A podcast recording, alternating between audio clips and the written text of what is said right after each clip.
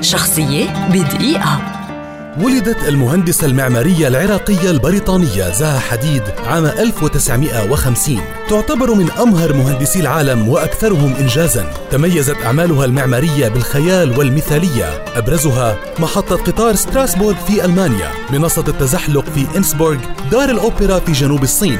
مركز الفنون الحديثة في روما جسر الشيخ زايد في أبو ظبي. المبنى العائم في دبي وغيرها الكثير. كما كان لها ابتكارات في عالم الموضة والمجوهرات والأثاث وكذلك اليخوت. رحلت زها حديد عام 2016 هي التي أثبتت أن عالم العمارة ليس حكرا على الرجال. فاختيرت عام 2010 كرابع أقوى امرأة في العالم حسب تصنيف مجلة التايمز.